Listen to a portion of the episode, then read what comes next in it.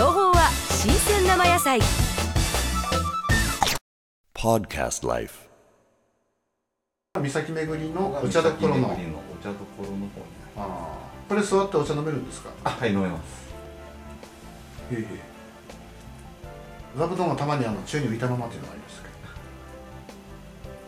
これ入り口にそういう看板とかいっぱい立ってるわけですね。インターフォンもありましたね。はい、インターフォンも。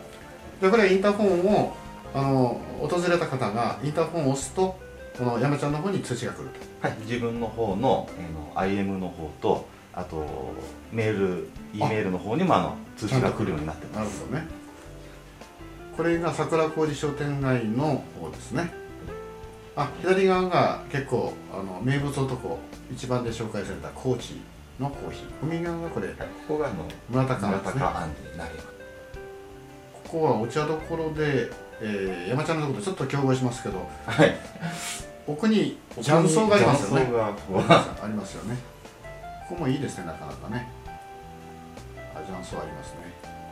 松島観光ホテル三崎店としてはどういうシムになってもらいたいかという希望があればぜひおっしゃっていただきたい。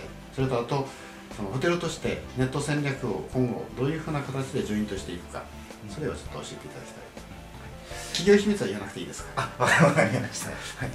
そうです。まずホテルとしてなんですけれども、今商品でもすれば天草白土草のタイニーであったりとか、あと菜の花タイピングツールなんかもそうなんですけれども、とにかくこの天